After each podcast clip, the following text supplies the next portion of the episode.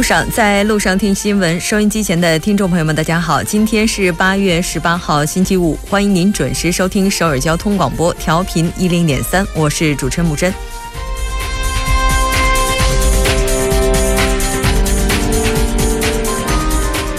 最近几年，IS 在西欧的法国、比利时、德国、英国等国不断策划恐袭，西班牙因为种种原因一直被视为安全地带。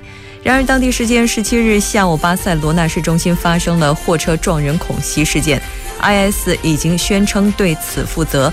反恐无国界，面对日益严重的恐怖威胁，欧洲国家该如何合力应对？这已经成为一个大课题。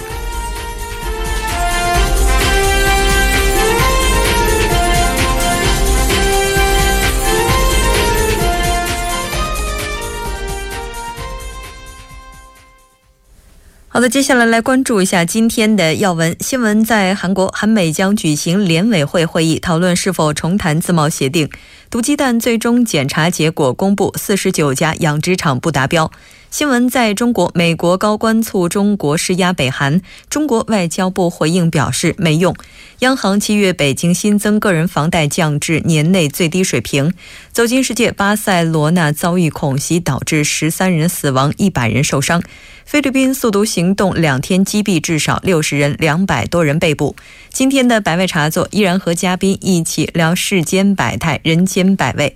今天我们请到的嘉宾是来自韩国京畿道经济科学振兴院重庆代表处的活动业务经理刘贤谢。从每周一到周五晚六点了解最新动态，锁定调频一零点三新闻在路上。稍后是广告时间，广告过后马上回来。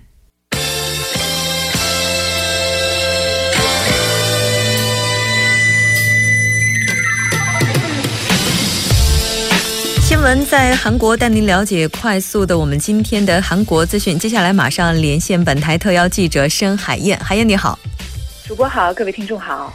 好的，那今天非常高兴能够跟海燕一起来了解来自韩国方面的要闻。我们先来看一下第一条，那第一条是一条速报。呃，是的，这条速报呃速报呢是关于这个韩国的这个军部队在进行这个炮击训练时发生爆炸事故的相关新闻。嗯，是的，我们来看一下相关的具体报道是怎样的。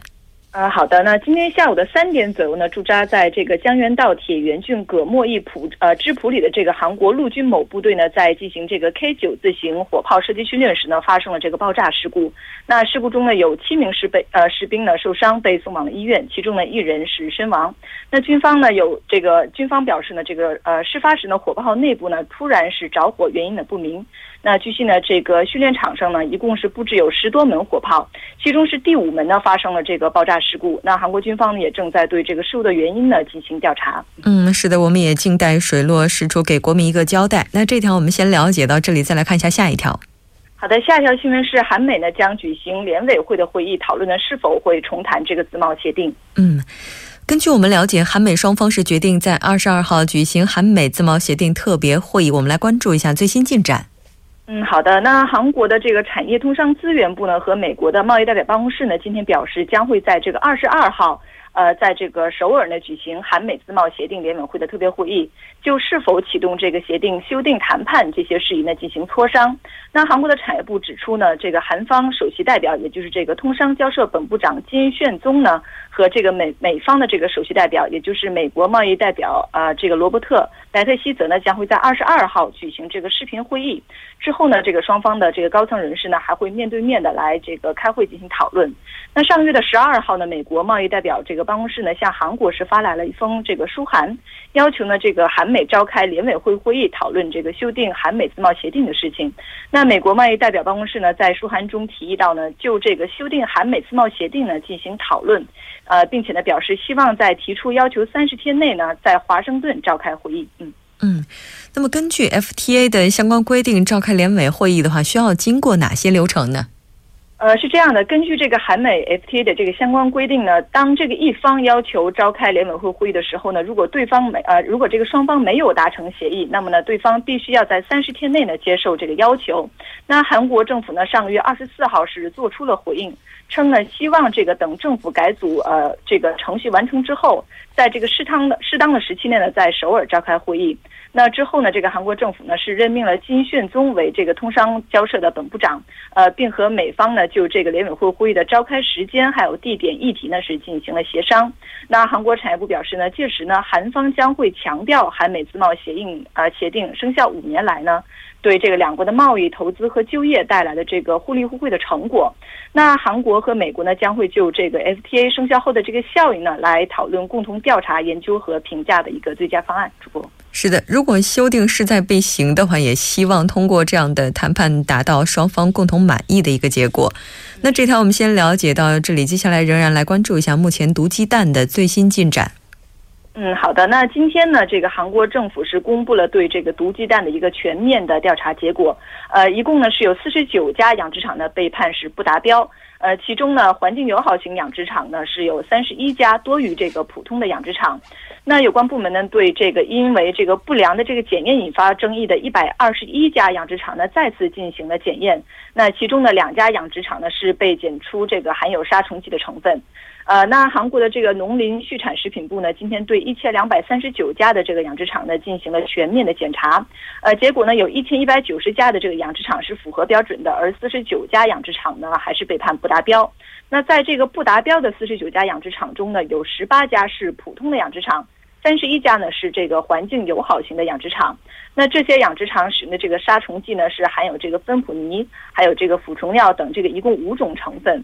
那被这个检出含这个芬普尼的八家养殖场呢，即便是他们这这个鸡蛋里所含的成分呢是低于这个安全值，但是呢仍然是被这个予以做出这个回收和销毁的处理。那含其他这个杀虫剂成分的鸡蛋呢，只有就是当它们超过安全值的情况下呢，才被会做出这个销毁处理。那另外另外呢，在这个环境友好型养殖场中呢，有三十七家呢。呃，虽然是违反了这个环境友好认证的标准，但是呢，因为他们这些鸡蛋呢，仍然是处于这个普通鸡蛋允许值的这个范围内，呃，因此呢，只是根据这个相关法律呢，除掉了这些鸡蛋的这个环表啊环保的这个标识，允许呢这些鸡蛋作为普通鸡蛋呢继续投入到市场当中。嗯，而且根据我们了解，目前呢，现在有关当局也对正在流通的鸡蛋进行检查，我们来看一下。嗯，是的，那当局呢对这个正在流通销售的鸡蛋呢也正在进行检查。那在这个杀虫剂事件爆发之前呢，已经投入的呃流入到市场的这些不达标的鸡蛋呢，有关部门也正在这个积极的进行回收处理。而占这个总供应量百分之九十五点七的啊这些符合标准的一千一百九十家养殖场的鸡蛋呢，是被允许立刻投入到市场当中。那不达标的这些鸡蛋呢，将全面回收和销毁，呃，并且呢，每隔两周会进行一次追加的检查。嗯嗯，是的，当然这也是为了让老百姓的餐桌上能够出现让大家放心的鸡蛋。当然，这起事件的话，绝不是一方的责任，也希望各方能够通过反省，然后让类似的事件再也不要发生。这条我们先了解到这里，再来看一下下一条。好的，下一条新闻是首尔公寓拍卖的遇寒流，中标价率和竞争率双下降的相关消息。嗯。我们来了解一下现在首尔房地产市场的一些变化情况吧。啊，好的。那这个据韩国房地产拍卖公司 GG Auction 呢，今天是发布了数据。那这份数据呢显示是本月的二到十七号之间呢。这个首尔公寓拍卖市场中的这个呃中标价率和这个竞争率呢，都出现了不同程度的这个下降。那目前呢，首尔市的二十五个区呢都被这个政府指定为是投机过热地区和投机地区。那其中的十一个区呢，甚至已经是第二次上榜了。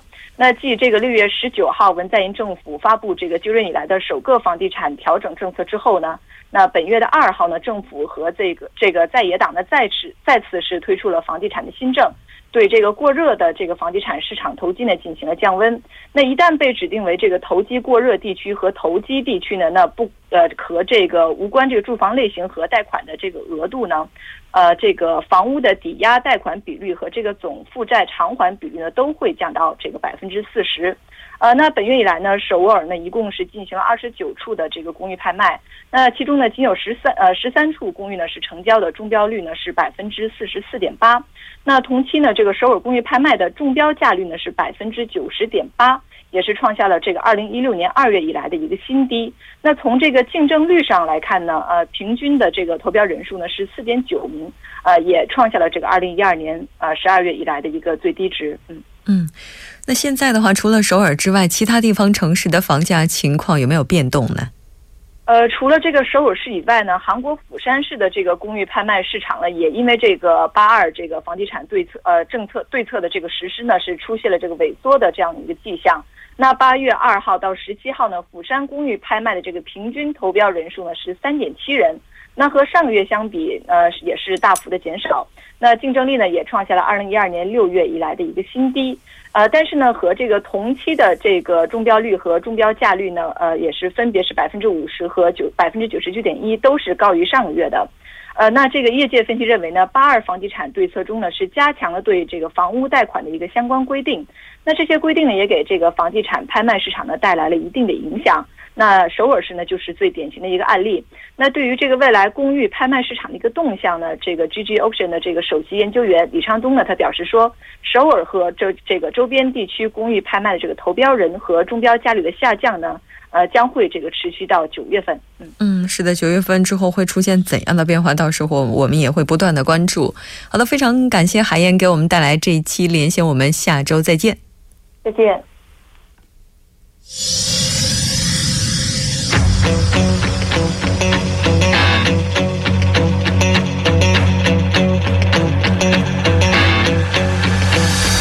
您现在收听的是《新闻在路上》。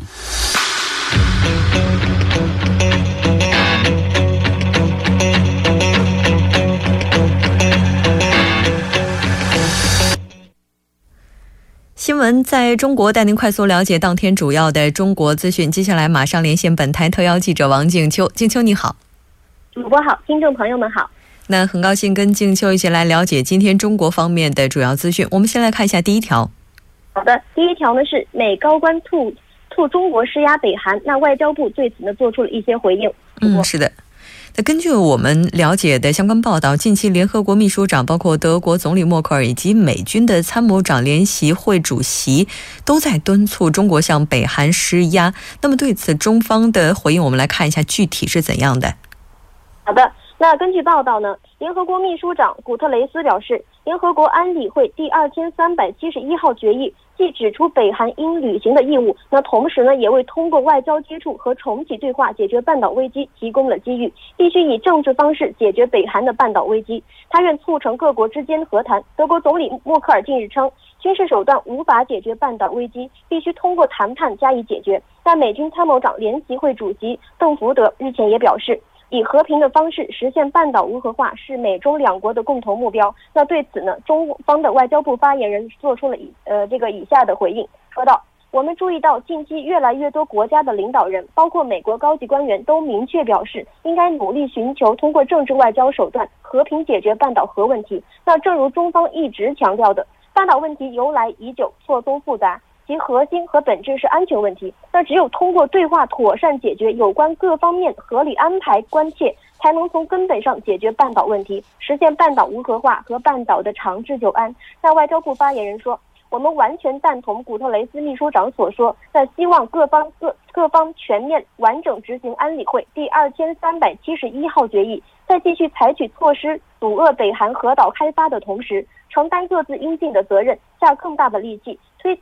推动尽快复谈。那双暂停倡议是当前形势下最为合情合理、公平公正和现实可行的一个方案，希望各方认真对待，积极考虑。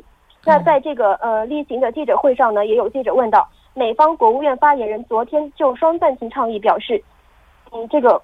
北韩核岛计划与美韩联合军演不可相提并论。美韩联合军演已持续了很长时间，是合法的，将会继续进行。中方对此有做下做出了一些这个如下的评论。主播。嗯，是的，刚才您也提到了，说中国其实呢，在这个问题上一直是支持双暂停，又或者说是支持双边都同时做出努力。那但是呢，现在就是美方的话，他可能认为这个军演的话和北韩的核岛是不能相提并论的。我们来看一下这个具体的阐释是怎样的。好的，对于这样子呢，然后这个外交部发言人说道。那我刚才已经说了，大家都注意到，近期有越来越多的国家，包括美国在内，都越来越认识到并明确表达了希望通过政治外交手段和平解决半岛核问题的态度和立场。近日，剑拔弩张的半岛形势出现了一些缓和的迹象，但局势依然高度复这个复杂敏感。各方特别是朝美等半岛问题，直接当事双方应为此做出更多的努力。那我们多次指出，半岛问题的核心和本质是安全问题，只有均衡解决有关各方合理安全关切，才能真正的打开和平解决半岛问题的大门。那目前最紧要的是把北韩核岛开发的进程停下来，把被把半岛局势轮番升级的恶性循环停下来。为此，有必要放下谁先谁谁后的较量。搁置争论，把主要注意力和精力都放在推动尽快复谈的大方向上来。那外交部发言人说：“我们认为双暂停倡议是当前形势下最为实行实、最为现实可行和最为合情合理的方案。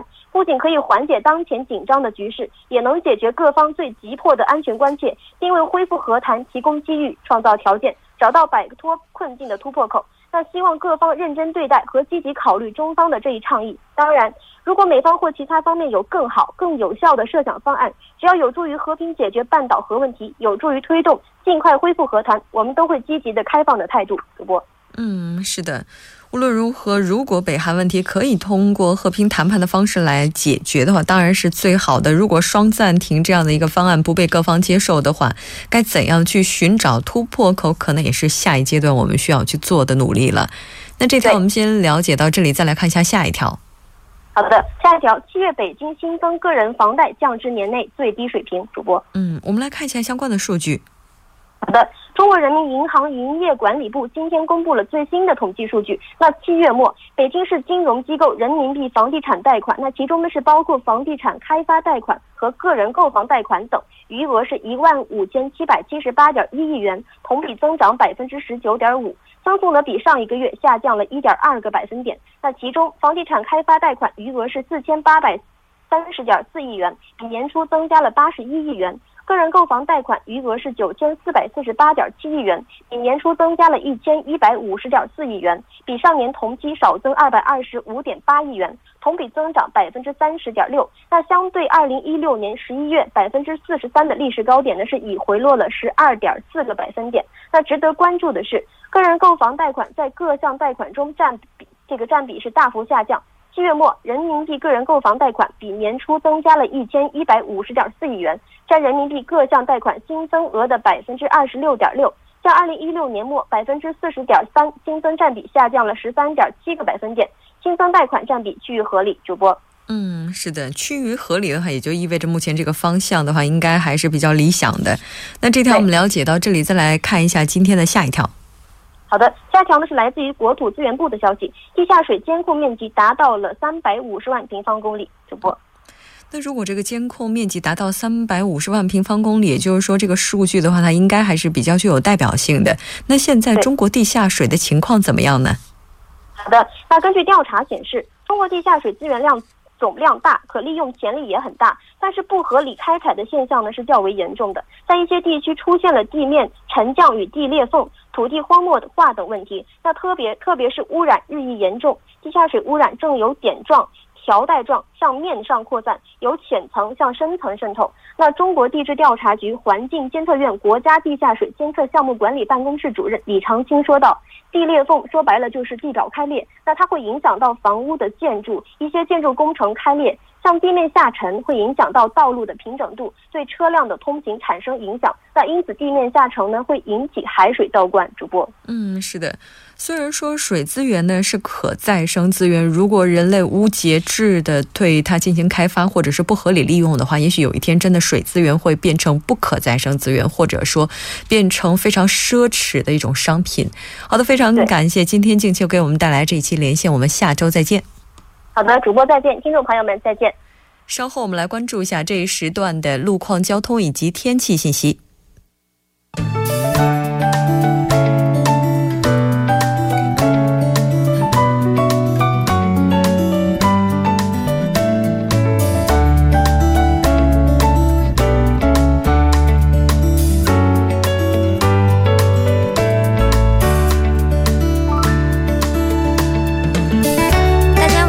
好，今天是星期五，这里是由影月为大家带来今天的首尔市交通及天气情况。那现在是晚间六点二十分，我们首先关注两条集会游行的通告。那在今天下午五点到晚间八点，在马浦区政府将举行谴责集会，那约有五百多名的市民聚集。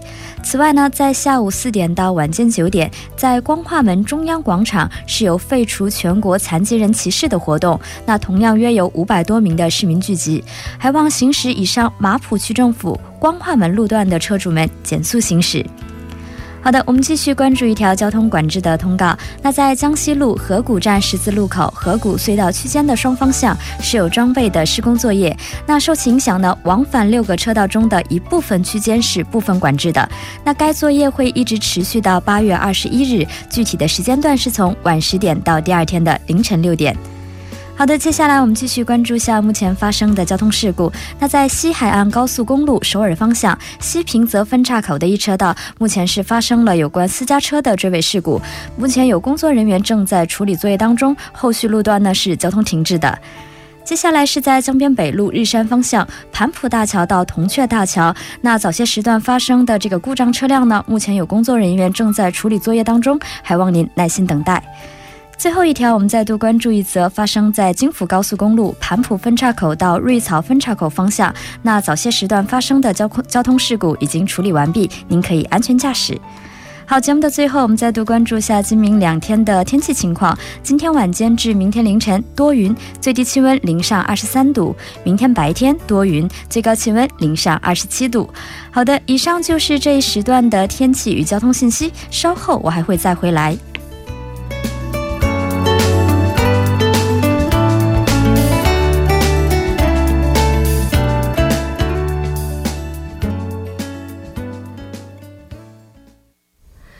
现在时刻是六点二十二分，这里是正在为您直播的 TBS EFM 调频一零点三新闻在路上。那接下来马上为您带来我们今天的听首尔栏目。当然，首先还是要请出栏目嘉宾金勇，金小编你好。好，大家好，主持人好。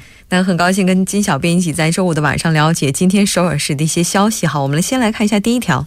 好，第一条消息呢是首尔市表示，在小学生上学高峰期的时段呢，在小学附近的十字路口，他把所有的信号灯都将变成一个统一的信号模式。这个什么意思呢？就是在形成一个绿红灯的时候，那个四个方向呢都会变成一个红灯，就是说你从各个方向都是可以进行过马路的这个行走的。然后呢，首尔地方警察厅呢也表示呢，将从本月的二十一号开始，在早上的八点到九点期间，对随呃对选拔的二十九处。这个儿童保护区域等小学附近的交叉路口进行统一的信号模式的转换，然后呢，目前呢，在对这个八十二处呢是试运行的阶段，在今后性情试运行之后，再看一些效果，在全范围内进行实施。嗯。其实之前的话，小学附近这个信号灯的话，跟其他地方也是有一些不太一样的。也就是说，它其实这个执行标准应该是比较高的。就除此之外，如果附近有小学的话，地面的话，它也会被涂成其他的颜色。所以在这些地方也是要限行的。当然，希望大家都能够遵守相关的这一些交通守则，这样才能够保护孩子们的安全。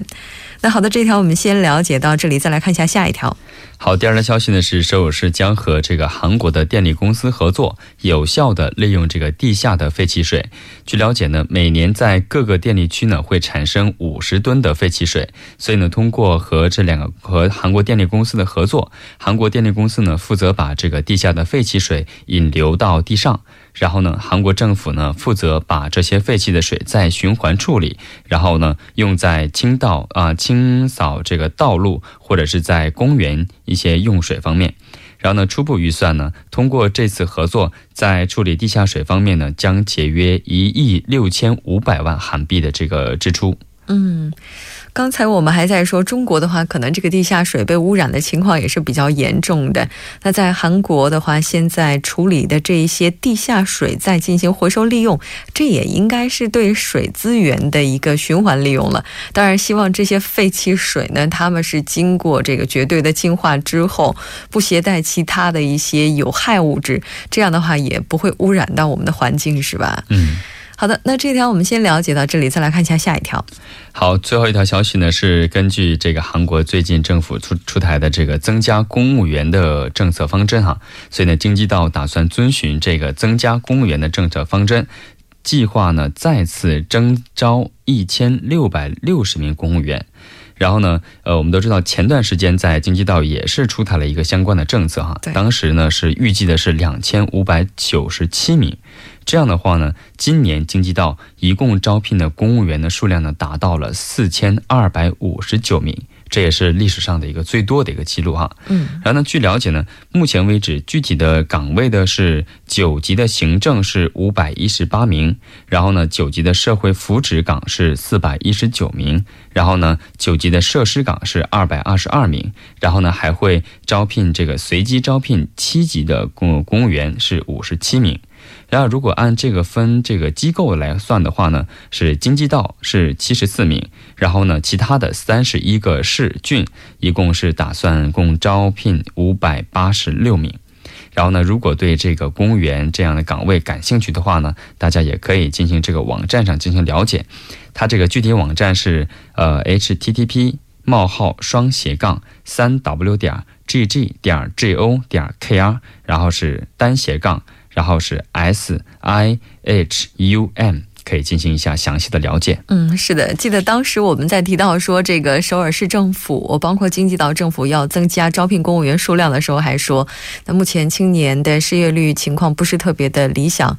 那现在的话又一次增招，那也希望大家都能够积极的去参与。当然，如果您要是对公务员这份工作有热情的话，参与；但如果您要只是为了想要找到一份工作，需要一个岗位的话，还是建议您三思而后行。因为毕竟人民的公仆还是要为人民服务，是吧？嗯。但同时，可能这次的举措也会让不少的考生从陆良金，然后回归到日常生活当中来。嗯。好的，非常感谢今天金小编给我们带来的这一期节目，我们下期再见。好，谢谢主持人。那到这里，我们今天新闻在路上的第一部节目就是这些了。稍后在第二部节目当中，将为您带来首尔新生活最新动态一目了然，以及新闻字符。